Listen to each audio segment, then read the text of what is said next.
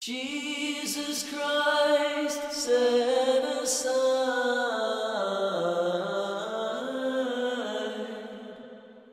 his Godhead,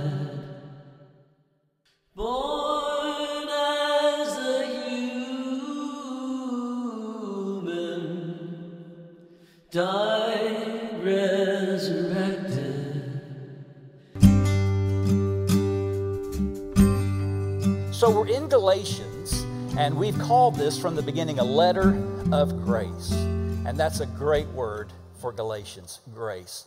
If you want a quick way of remembering grace, G R A C E, God's riches at Christ's expense.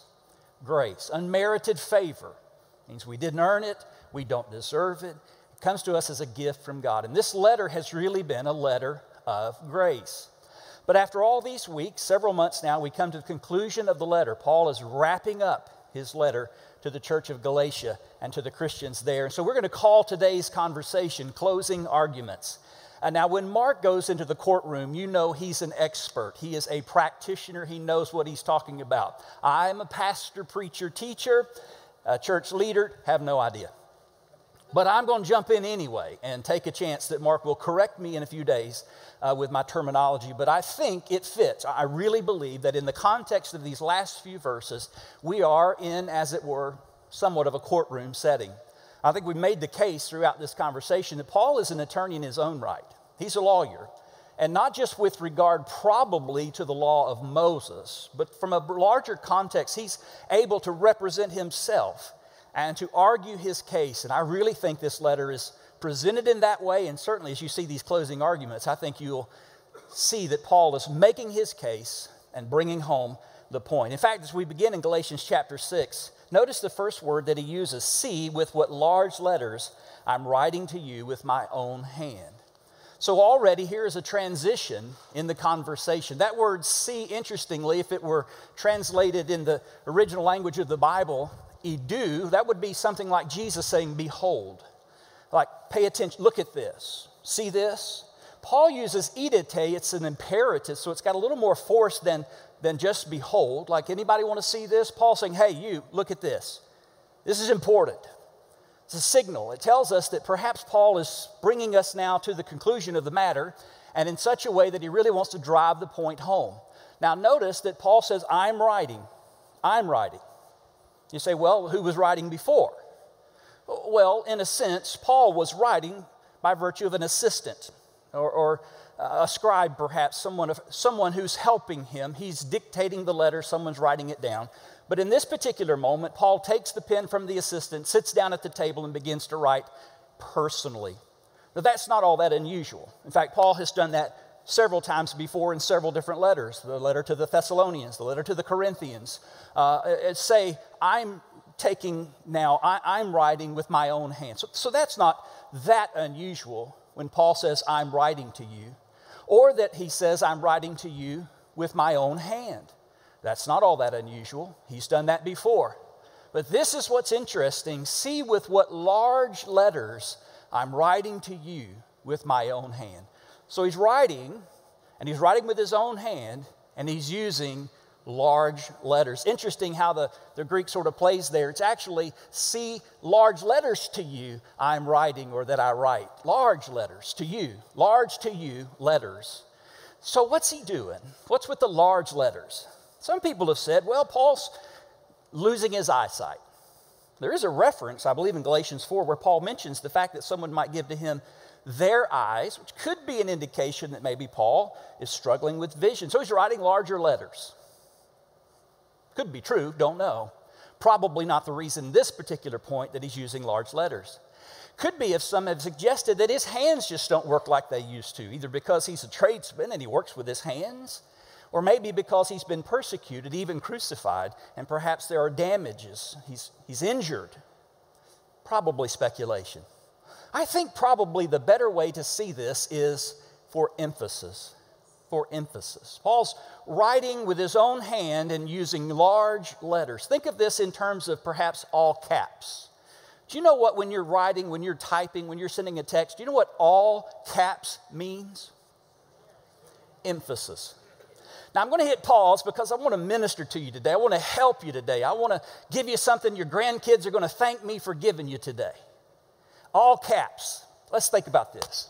When you see the word hello, how would you say that word? Say it with me. Hello. hello. Very simple. But if you put it in all caps, what are you saying? Hello. hello. Force, emphasis. Yeah, uh, let's try it again. If you say in typing, what? Say it with me. Yeah. Now, uh, that could be I, I, didn't understand or I didn't hear you properly. What was it you were saying or, or, or, what are you trying to say? But there's another way to type this in a text or in an email that I want you to see. You could say it like this. How do you say that? What? what? So it's what or what? There's a difference. You're communicating something completely different if you aren't careful by using those bowls. For example, no way. Say that with me. Oh, really? I was like, tell me, really? No way. Or, no way. We got it. No way. Ain't gonna happen. Over my dead body, no way. It's a totally different communication because you put it in all caps. Trust me, your grandkids are going to thank me for telling you to stop yelling at them. Every now and then I'll get an email or a text message and somebody's either inadvertently or intentionally perhaps hit the all caps button. And you know what that sounds like when you're reading it? Yelling. So Paul's not yelling, but he wants to make the point with force and clarity. So he's writing for emphasis with really large letters. It could even be that as this letter's being read, the person who's reading the letter could turn the letter around and say, See? so that wherever you're sitting in the room of those who are listening to the reading of Paul's letter to the church of Galatia, you could see for yourself the letters Paul is using to write these closing thoughts or this final expression of grace. I think we're right in calling it Paul's closing argument. So today, I want you to join the jury pool and be selected to serve on the jury. I know that's a nightmare for most of us, but there you are. You are now in the jury box. You're a part of the decision makers. You're not the judge, you're not on trial. You're just there to listen and to weigh the evidence and to make the best decision you can with the information, the evidence is presented to you. So I'm going to ask you to make a decision here in a little while because that's what you have to do.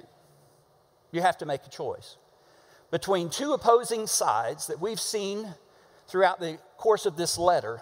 And I want us to jump in here and first to consider who we might call the defendants. The defendants.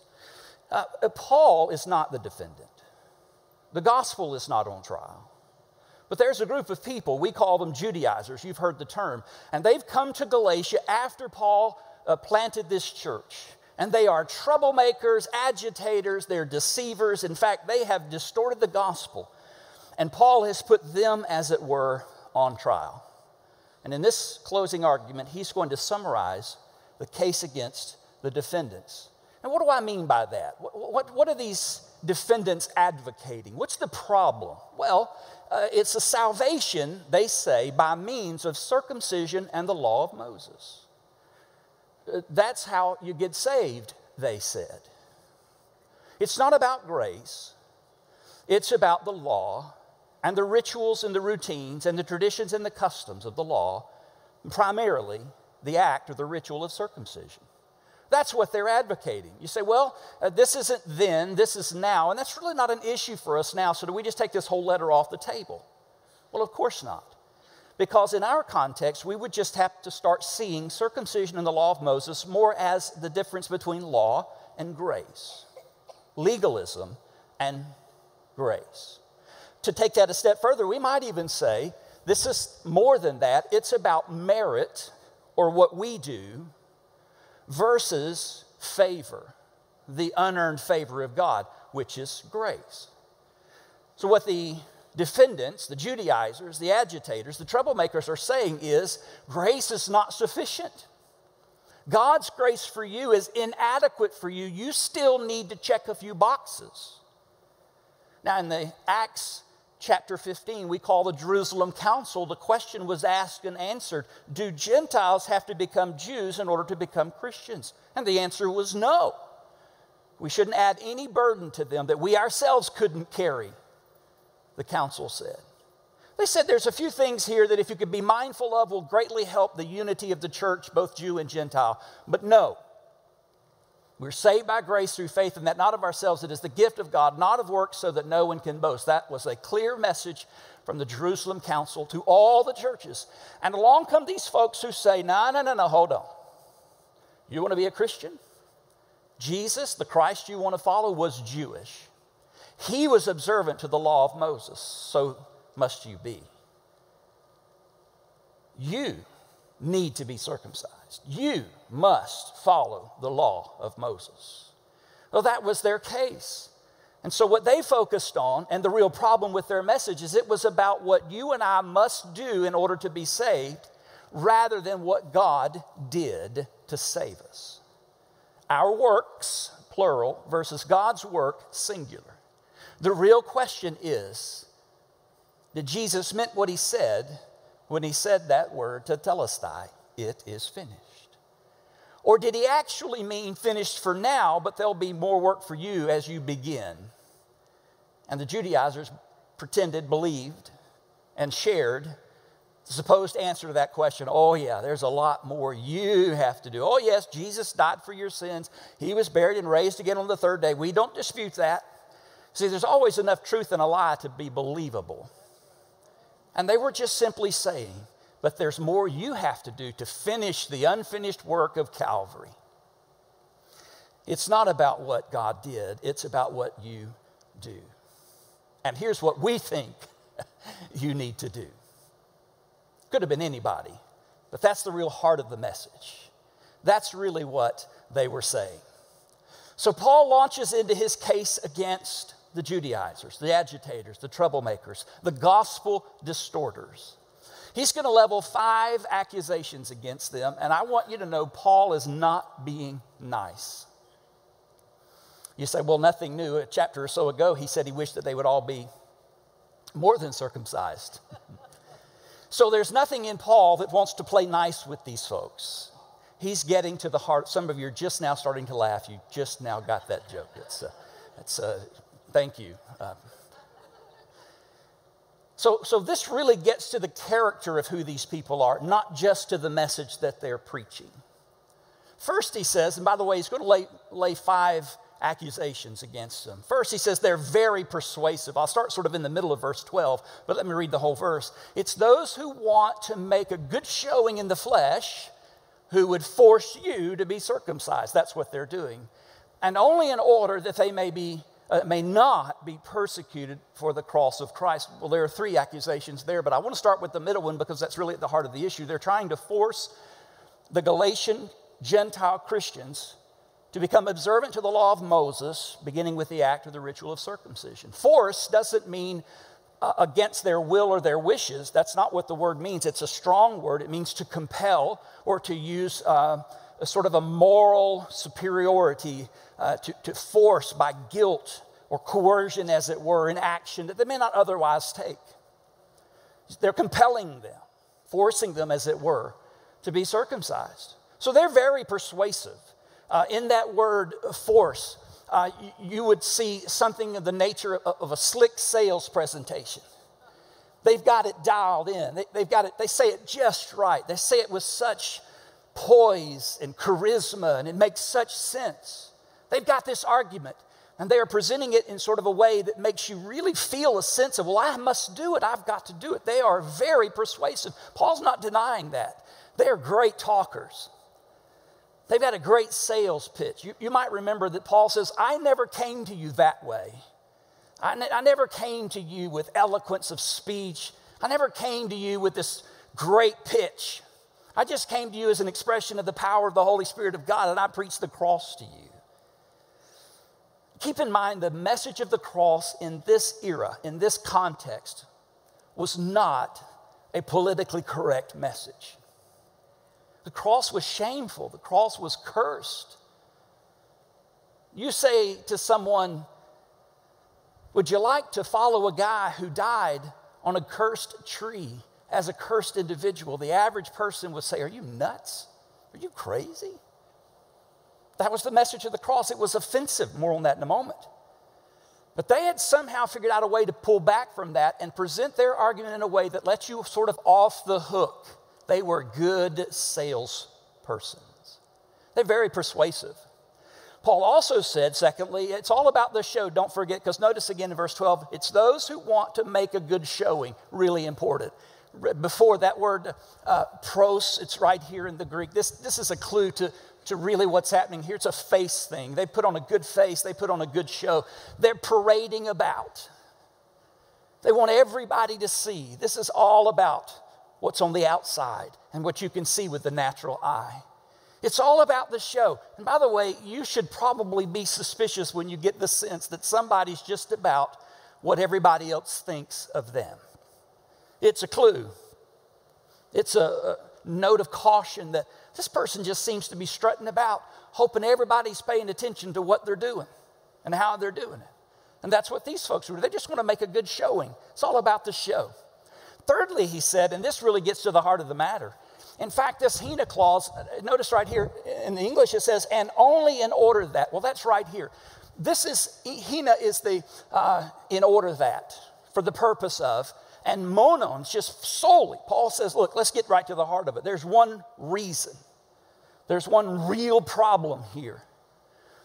They're great talkers who make a great show but at the heart of the matter, only in order that they may not be persecuted for the sake of the cross or for the cross of Christ. This may is a strong negative. No persecution. No.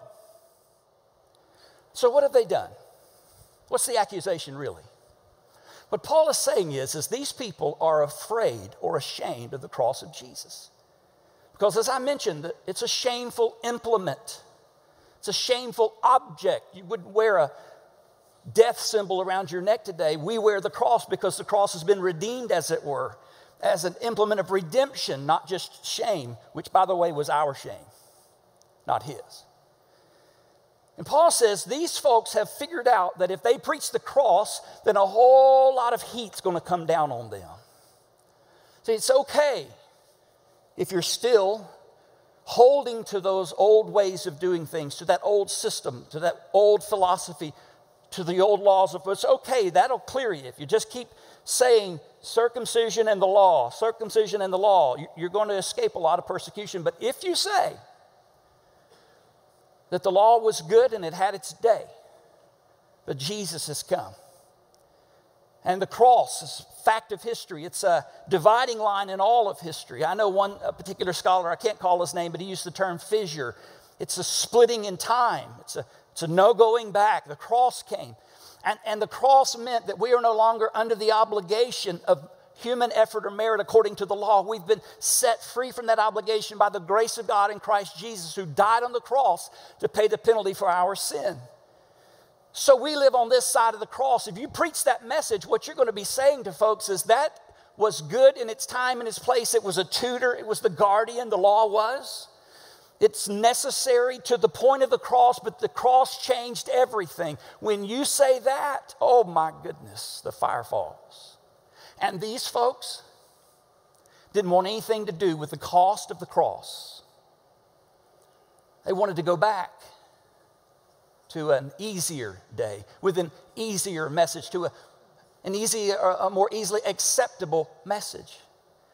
And, and to the Jews, and, and even to the Jewish Christians, and I use that with the, you know, air quote things because I don't know. If a person who says, oh, yeah, Jesus is great and wonderful, and we love Jesus, and he, he's amazing, and he's a great moral teacher and, and, and a leader, and, and he did a lot of good things, but as good as Jesus is and was, is more. You've got to do X, Y, Z, whatever X, Y, Z, A, B, C is. So what they're saying is, is, is Jesus is great, it's just not enough. And the reason I use air quotes around Jewish Christians is because I'm not sure that that's a Christian thing to say or certainly not an understanding and clarity of what the message of the cross really is. These people said, I don't want anything to do with the persecution that will surely come if I say out loud in public, the cross of Jesus has set us free. They're just simply ashamed of the cross of Christ. And I make this point especially here because it's Paul's point that Hina clause is really important. It calls our attention that what they really want only in order that no persecution. They want an easy road.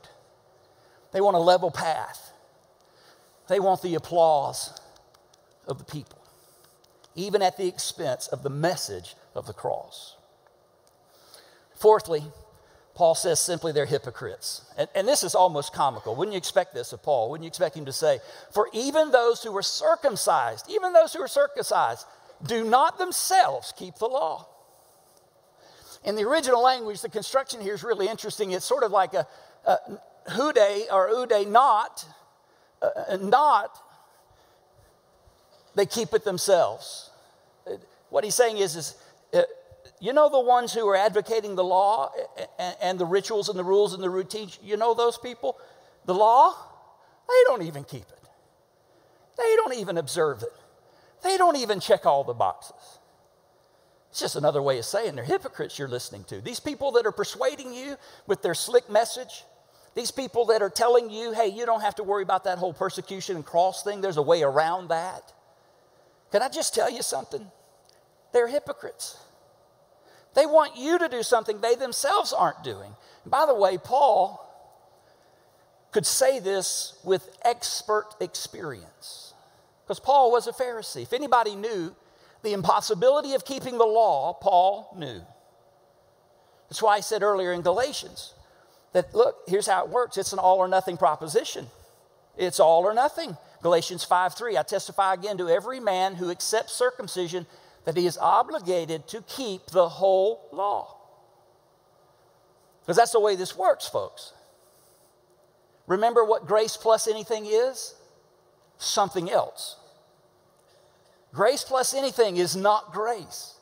That's why this is an all, you, you can't say, well, I believe you're saved by grace through faith and that not of yourselves is the gift of God, but here's a list of things you have to do to either gain salvation or keep your salvation. That's grace plus something. That's grace plus works. You make anything a work and add it to grace, you've disqualified or nullified or set aside the grace of God.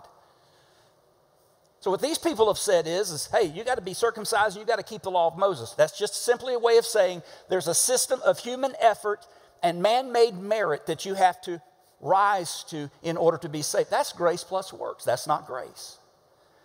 And of all people, Paul knew the problem with that is, is you're putting them under the weight of the entirety of the law of Moses, every single line, all of it.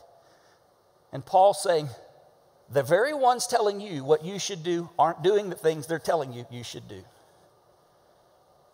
That's exactly what he's saying. They're hypocrites. And finally, notice this. For even those who are circumcised do not themselves keep the law, but they desire, and by the way, in that word desire, there's a little hint of, of bad character. This is an unhealthy, unholy, unrighteous desire. They desire to have you circumcised that they may boast in your flesh. You know what Paul's saying about them? Hey, they count you, but do you count to them? By the way, uh, this is not about whether or not we should count how many attended class today. That's, that's you know, some, I've heard some very spiritual people say, we shouldn't count. David counted and look what happened to him. Yeah, motive matters, right? If we're counting to boast or brag on ourselves, which, by the way, this is just another way of saying they're boasting in themselves. Because what they were doing is they're going to these church conferences and these pastor meetings and they're standing up and saying, You know how many we had on Sunday? Woohoo! Praise Jesus. No, that ain't what he means. What he means is, Look at me. And these people that are preaching this message, and the Galatians are just eating it up because it sounds right. It's so cool. It, yes. Oh, oh, yes. Hold on a minute. These people have an ulterior motive here. It's not the glory of God, and it's not for your good, it's for their own glory. They're boasting about you in the flesh. So, yeah, they count you. And, I'd say that's the play on words we can, we can think about here is it's, it's okay to count people as long as people count. Does that make sense? You can count people, but if people don't count, then you're just counting for your own glory. It's your pride and, and your ego or your selfish fleshly ambitions that cause you to count people. The question is do the people count? We can count people if people count. But if it's just for the sake of boasting in our numbers and how many people we had on Sunday, and how many people were at my Bible study, and how many people listened to what I said and did what I told them to do, well, that, that's an accusation Paul makes against the Judaizers, the agitators, the troublemakers, the distorters of the gospel, the deceivers. And Paul's really getting to their character here, isn't he? He's getting to the heart of what is really going on. These people could care less about you, they're going to enslave you. They're going to drag you back under a system of effort and labor that's pointless and that they themselves don't even practice. And you know why they're doing it? So they can go back to their little huddles and brag about how many converts they've made to the old way. How many people they have re enslaved, caused to fall back under a system of human effort and individual merit. So let's summarize the case against the Judaizers. They're very persuasive. Just know that it's all about the show. At the heart of it, they're ashamed of the cross. Let's just be honest. And they're hypocrites. We really don't care about you. So when they count you, it's not because you count, it's because they're going to tell people that they converted you for their own glory. Now let's turn the page and let's get to the next part of the conversation, which would simply be the plaintiff, I suppose, if Paul is a plaintiff. I think we can see him in that way then we would consider this in the sense, firstly, that Paul, the apostle, was not first an apostle, he was Saul, a Pharisee. So keep in mind here that this is not a person who doesn't have an understanding of what it is to be circumcised and to live under the law. Paul was a Pharisee, he was one of the best, trained by the best, exhibited the best of behavior, a zealot, if you will, a fanatic, if you will. But you remember that life changing experience he had on the road to Damascus. What happened to him? He met Jesus. Hang on to that. So, an ultra religious fanatic who knew the law and was observant to the law to the very best of his physical natural ability to the degree that this Jesus was an offense to him and the message of the cross was offensive to him. And he was going everywhere he could to do everything he could do to wipe these people off the face of the earth to remove the memory of Jesus of Nazareth from the minds of Israel. That was his mission until he met Jesus. And do you think that Paul began a reformation after the road to Damascus? Or is there a better word transformation. Paul met Jesus, and he became Paul the apostle of Jesus, sent one, apostle, the ones being sent, the sent one. He became a, a, representative of Jesus. He became a missionary and an evangelist and a church planner. And boy, we could add to that list of spiritual resume. We could say he was persecuted. You remember he was shipwrecked. You, you know, he was rejected. He was ridiculed. He was stoned. He was beaten. This is the Paul who could preach the message of the law better than any Judaizer ever thought he could. But Paul said, I've heard that, I've preached that, and I'm living proof that that is insufficient to, sa- to save us. The same Paul who could say, I met Jesus. I, personally, me, I met Jesus. And you remember what the Lord said to him Saul, Saul, oh, why do you, what Jesus say? Why, why are you persecuting me?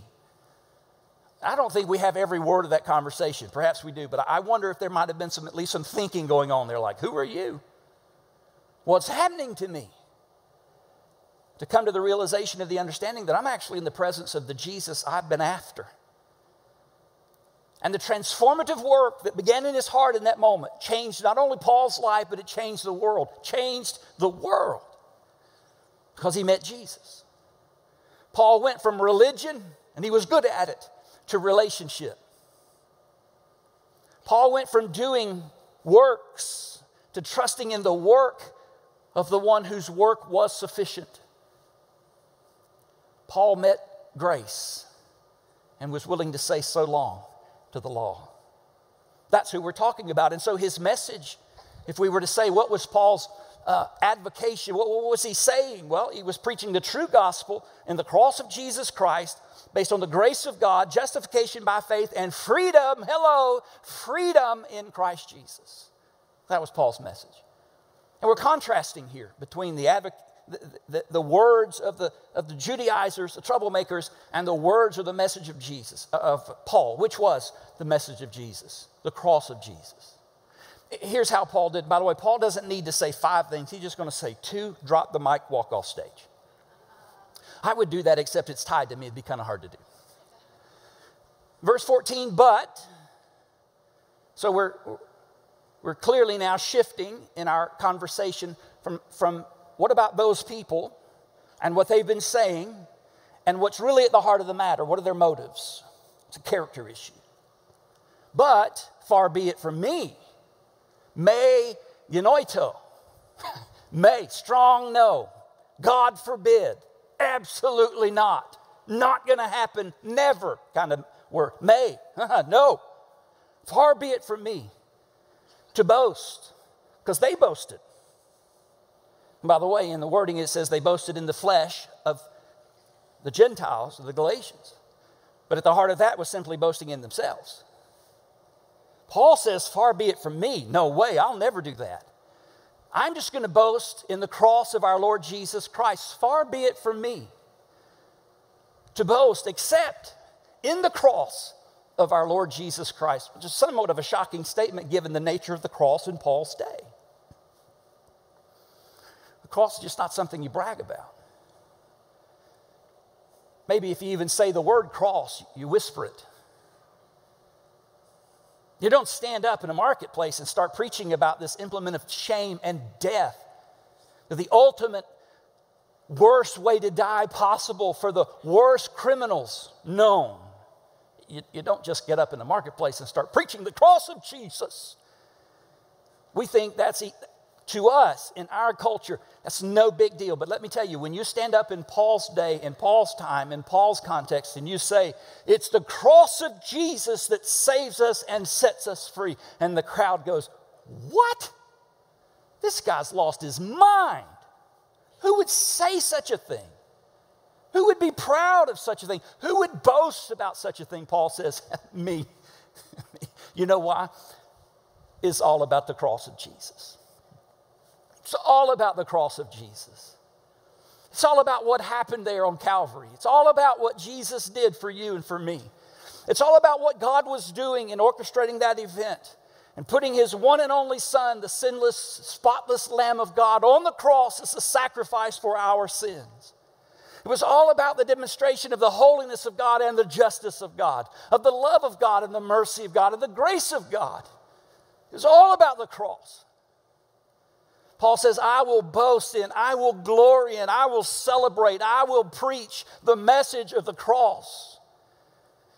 Because there is where Jesus died for me. That's what I'll boast in. By the way, Paul had plenty to boast about. You know that's true. Paul could boast with the best boasters in the world. he could put these Judaizers to shame with his resume. Don't you know? I mean, think about this. Uh, uh, Paul is the one who said, I, I, I was of the tribe of Benjamin. I, I, was a Pharisee of the Pharisees regarding the law. I was blameless, and, and on and on. But you know what the cross did for Paul? Two things. For Paul, the cross is where he saw himself for who he really was. Don't miss that. Let me quote Pastor Avery don't miss this.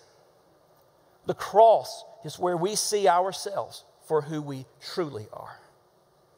Not good little boys and girls who went to Sunday school and vacation Bible school and prayed a sinner's prayer and have been great Christians our whole lives. Who sing in the choir, no offense to the singers in the choir, who serve on a committee, maybe even who teach.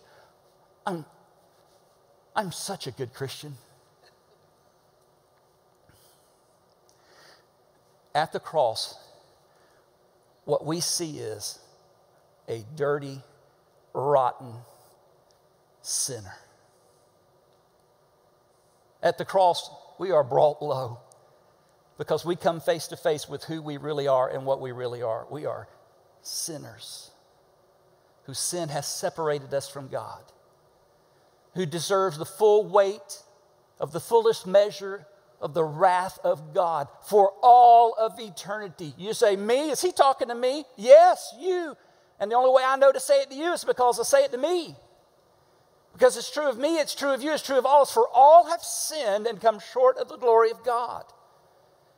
And there on that cross, where we see the weight of the wrath of God poured out on Jesus in his pain and agony, we have to say to ourselves, That's me there. That's my sin on display.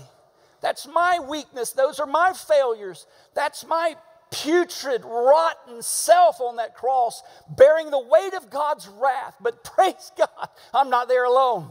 Jesus is there. He slides into place just at the right time and takes the full weight of the wrath of God on himself. God had laid on him, Isaiah said, the iniquity of us all. But don't skip the iniquity because at the cross, whatever reason we might have thought we had to boast or brag is removed. What do you have to brag about? What do we have to boast concerning? Who am I but a sinner saved by grace? What did I do but sin and suffer the consequences? What do I bring to this conversation? Sin. What do I have to offer? Nothing. What can I do if Jesus didn't do it all? Let me tell you something, folks. If it's a 99 plus 1 thing, you know, Jesus did 99% of the work. I've got a little 1% to do. I'm, I'm lost. I'm telling you right now. All my righteousness is filthy rags. The best I have to offer, even in the smallest of quantities, won't get me there because it's tainted and infected by sin. That's what I see when I look at the cross. Is I come to the end of any arrogance or pride or ego or self-congratulations possible. For all my goodness, oh my goodness, look at the cross and see your goodness. It's just sin. But thank God, that's not all Paul saw when he saw the cross. That's not all you should see. Because there on the cross is the love of God for sinners. God demonstrated his love toward us. And that while we were yet sinners, Christ died for us. Hold both of those in tension. The sinner there on the cross paying the penalty for his sin. Oh, but wait, that's not a sinner, that's a Savior who, for the love of God, has given his life in the ultimate way for people who would reject him, who didn't love him, who spit on him and cursed his name. For those people, for these people, Jesus, I see the love of God. I see therein the grace of God at work in a full display. I see the mercy of God. Oh, I see the justice of God. So I know God is just and good and whatever He does is right, but I see there the wonderful, matchless, incredible, and all sufficient love, grace, and mercy of God on full display for me to say, Wow! God. Go, Jesus! You don't look at the cross and say, look what Jesus did for me. Wrong emphasis. You look at the cross and say, I am blown away at what Jesus did for me. Jesus is the reason we boast. The cross is the reason we glory and celebrate the work of God on Jesus on our behalf. Paul says, Look, I haven't boasted about you. I haven't bragged about you. I haven't done anything in this whole conversation that's been about me. My whole purpose in this whole conversation is the glory of God on display in the person of Jesus on the cross where he died. That's all I got to say, folks, Paul says. Because there on that cross, everything changed. Everything changed by which the world has been crucified to me and I to the world. There was a death on that cross. It wasn't just the death of Jesus, it was Paul's death. Paul said, I died to the world, to the things of the world, to the powers of the world, to the philosophies of the world, to the desires of the world, to the rewards of the world, to the pleasures of the world, to the applause of the world. I died to all that. And all that has died to me. That is to say, Paul says, I've, I've lost all my former attractions. I've lost all the allurements of this world. I've, I've lost interest in, I have no more desire for anything this world has to offer because I've been crucified to the world and the world to me. That cross, let me tell you something. wasn't just something that happened some time ago. That changed everything.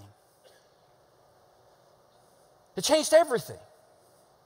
It really is that dividing point. You, you've got all of this teaching and learning and, and visualizing and, and trying to understand. And what we might call the shadows. But something happened on that cross when Jesus was finally and most fully revealed through his death, burial, and resurrection. That changed everything because while, oh, Abraham and, and, Moses and, and King David were all looking forward to the cross, the cross is the stopping point for all of that and the starting point for all of this. And you and I are way down here on this side of the cross. But we are tied to the cross as surely as, as Noah and, and Abraham and, and Moses and King David, we are tied to that cross because in the midst of human history, the cross of Jesus was nailed down as a separation between all that was and all that is to come. That changed everything. It changed everything. Paul says there was a death. Death is the end of it. But because Jesus was buried and raised again, it was the beginning of it. That was Paul's message. For by grace you've been saved. This is not works of the law not rituals and routines. By grace, you've been saved.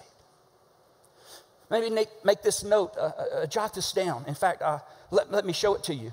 Colossians chapter 2. You want to see this. Verse 16. You're going to see this if I can make this work. If I can, I'll just quote it to you. I think I'm going to quote it to you. Oh, there it is. Here it is. You ready?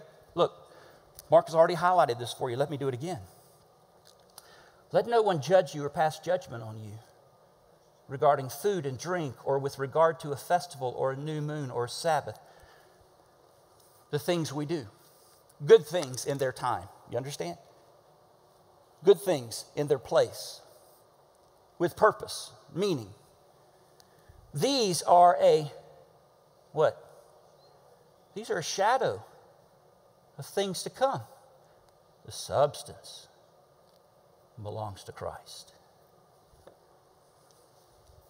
So, on, on this side of the cross, it's a shadowy existence. Now, that doesn't mean a negative thing. We think, oh, shadows are bad. No, it, it, it just means there was something casting a shadow. If someone were to come around the corner, and just before you see who it is, you see their shadow, what do you know? Someone's coming. You don't start talking to the shadow. Hey, hey, hey. You don't like get down and try to hug the shadow, shake hands with the shadow, have a conversation. It's a shadow. It tells you something. That there's a substance, there's a someone who's casting that shadow. Hey, someone's coming around the corner. Let's see who it is. I don't know. The shadow is not all that you know particular. I, I don't see features. I can't see facial expressions. I just see something's coming. Oh, but the substance of the something is Jesus. So what Paul is saying here in Colossians chapter 2 is uh, uh, don't get dragged into, into everything that was for its time and purpose a good thing that told you some better thing is coming. The substance is Jesus. It changed everything changed everything. And Paul says, I'm not going to boast in or brag about anything ever except the cross of Jesus. Uh, pause. Because that's the gift of God, not a result of my works, so that no one can boast, because you know if we could, we would. Imagine that coffee conversation in heaven, day one. So, how'd you get here? Oh, let me tell you, I was a Baptist. I went to Champion Forest Baptist Church. I was a member there. I've been baptized in the water. I walked the aisle, was baptized, and joined the church, taught a Sunday school class, went to Tuesday fried chicken and Friday night hymn sing. Never missed one served on Serve Saturday, gave to the church financially. Always tried to be a nice person, never tried to hurt anybody. Tried to be a good person. Let me tell you the number of ways I was a good person. Can you imagine that conversation in heaven? What a joke that would be, wouldn't it? Because you know we would if we could, but we won't because we can't. Because the only one we can boast about, the only one we can say, oh, wow, let me tell you, is not what I did, but what Jesus did. That's all that's going to matter. That's all that's going to matter. I can hear that conversation going, well, I got to tell you, I sure understand how I'm here, but I ain't so sure yet how you here. I won't read all of this to you, but you know this passage. Paul's telling us his resume and all the reason he has to boast except for this I count everything as loss. None of it matters. None of it means a thing. None of it's worth a thing in light of all that Jesus has done for me. It's all about the cross. And the cross changes everything. And Paul says, let's get really to the heart of it. For neither circumcision counts for anything, nor uncircumcision. It's not to say it didn't have its place in its time and its context, but we're beyond the cross now. Jesus changed everything. The cross changed everything. So now it's no longer about what you do on the outside, it's about what God does on the inside. For neither circumcision counts for anything, nor uncircumcision. But what counts? A new creation. What counts is not what we do on the outside, but what God does on the inside. This is what matters. This is what really counts. If you want to add up in this weighing of the evidence, if you want to get all of it and stack it up sort of on the scales of justice and try to weigh it out, let, let, let me just tell you what outweighs everything the cross of Jesus and the change that it makes in your life. That's what changes everything. I want to ask you some of life's most important questions. The most important questions are not where'd you go to church? What'd you do there? Were you a good person? Though don't get me wrong, I think going to church is really important. Thank you for coming to church today.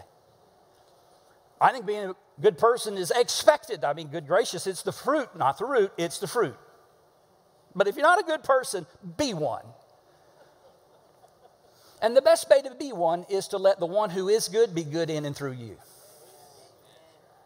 Life's most important questions are not measured by what we see with the natural eye or what others can write down as a list of reasons why or why not we might make it to heaven. You know what the most important question is? Do you have a religion or do you have a relationship? Paul had a religion, but on the road to Damascus, he had a relationship.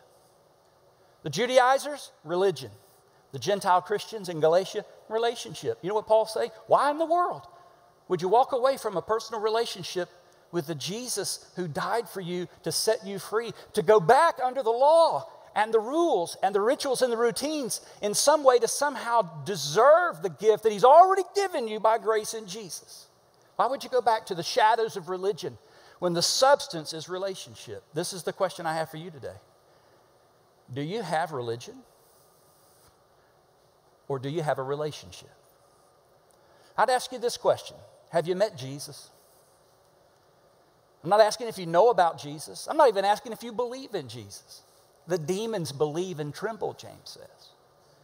The real question is, is have you met Jesus? Have you come to the place of understanding that on that cross, Jesus died for your sin, was buried, and raised again? And knocks, as it were, in Revelation, Billy Graham famous for saying, He knocks on the door of your heart, and if anyone will open the door into Him, I'll come into Him and sup with Him or have fellowship with Him. Know Him. Do you know Jesus? I'll tell you some of the most troubling words in all of the Bible are in Matthew chapter 7 especially in verse 23 when Jesus says, Depart from me, you workers of iniquity, for I never knew you. You know who he said that to? Religious people who could brag about their religious activities. Didn't we? Haven't we? Weren't we? Yeah, but who are you? Which means all that you did as a religious person, apart from a relationship with God through Jesus, was of no purpose or meaning, or value? Do you know him? Have you been born again? Very religious person, Nicodemus said to Jesus, What I got to do? And Jesus said, You must be born again. The new birth. See, this is an example of what the, the, the Judaizers were trying to sell to the Gentile Christians in Galatia was as a proselyte to the Jewish faith, you'll be a new person. You'll have a new birth. Jesus says, You already got that. Why, why are you buying a second dose of what you already have? You already have that. You're already a new creation if you've been born again. And here's the real question I would ask for all of us who, even us who can say yes to one, two, and three. Here's number four. I think Paul would ask this Has he, is he changing your life? Is there a work going on in your heart? Is something bubbling up and working itself through, out, and over you to the world around you? Is he say, Well, I'm 80 years old, preacher. The die is set. I am who I am. Then why are you still here? Because if God were done with you, you'd be dead. You're still here because God still has something to do in you, on you, and through you. And let me tell you, if you, if you can't say, let me tell you something, I, have been on the potter's wheel lately like never before. Or I can tell you time, reason. don't, don't, I, I'm so glad you got saved as a tender young pup at the age of nine. But friend, that's 50 years ago. Hasn't God done anything worth saying, telling, sharing in 50 years? What about last week? What about yesterday? What about today? Because we can say the cross is all there is to brag about and it changes everything. So it's the only thing that matters. Then it ought to be still making a difference in our heart and in our lives. Wouldn't you say amen to that? Wouldn't you agree? So we come then to the benediction.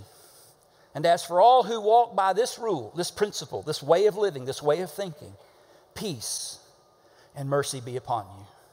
Which is to say, if you aren't willing to believe this and to walk this way, you're not going to have peace because you've yet to experience the mercy of God. And upon the Israel of God. Don't have time to get into the debate about what that means. But I think the expression here is, is there is mercy and there is peace upon the true Israel to be sure, whether he means here ethnic Israel as in Romans 9, 10, and 11, or whether he means the church in the sense that we're all one body, both Jew and Gentile in the church. I don't know the answer to that, but I, I get the sense that what Paul is saying is, is if you want to be a part of the family of God, if you want to be a part of this blessing, if you want to walk in peace, having experienced the grace and mercy of God, then this philosophy, this teaching, this doctrine is the way. For are justified by faith and we're saved by grace through faith. It's the gift of God that you must receive by faith.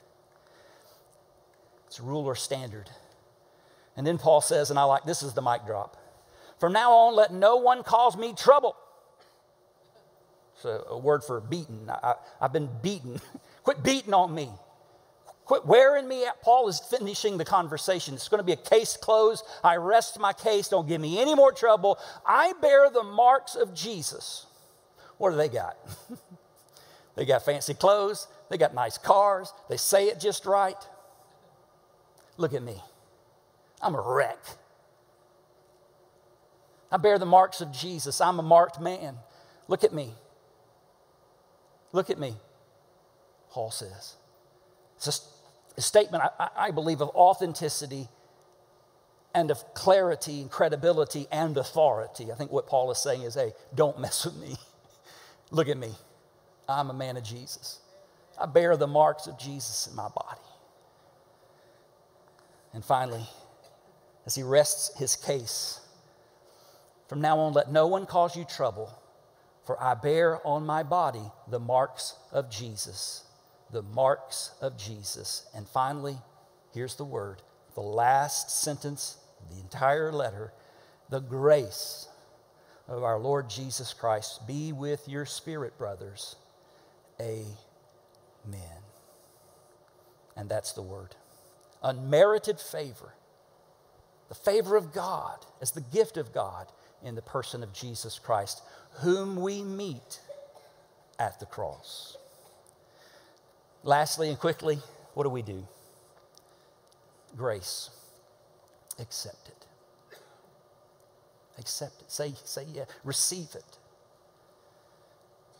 And you will be delivered, my friend, from the works mindset mentality, a performance based approach to religion hoping, trying, desperately trying to measure up to somehow impress a holy and righteous God who will never be impressed with our best, but is always impressed with his best. Can I just suggest to you, my friend, that grace will set you free and let you live the abundant life that God has for you in Christ Jesus and deliver you from the shame of the sin that separated you or separates you from God. Accept it. And when you accept it, just understand it's just this, it's just this simple. Grace plus anything is not grace. The gospel plus anything is not the gospel. Accept the full weight of the grace of God in all that it means. Just simply say yes to the grace of God. Secondly, rest in it because there is peace in the grace of God. And finally, pass it on. I could start a whole nother lesson right now on this one aspect because listen to me carefully.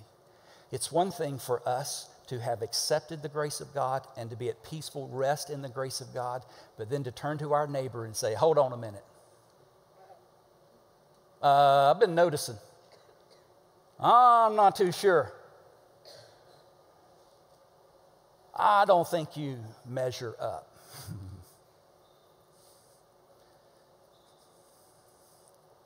And I would say pass it on because it's the most wonderful message to be able to say to somebody, God loves you so much that He did all the work to set you free and to see you forever in His heaven. Grace. We should give it away as it was given to us. So it's time to go to church, but I want to pray for you and bless you as you go. Father, we go in the grace of our Lord Jesus Christ. We thank you that there isn't anything else but that what it is is all sufficient. In our darkest, in our weakest, in our worst state, you died for us, Jesus. You were buried and raised again to give us life, to give us relationship, to give us purpose and meaning, to give us joy, and to give us heaven and eternal life. Dear Lord Jesus, help us to receive your grace as freely as it's offered, to rest in it, and to share it for the good news story of grace that it is. And we thank you for it in Jesus' name. Amen.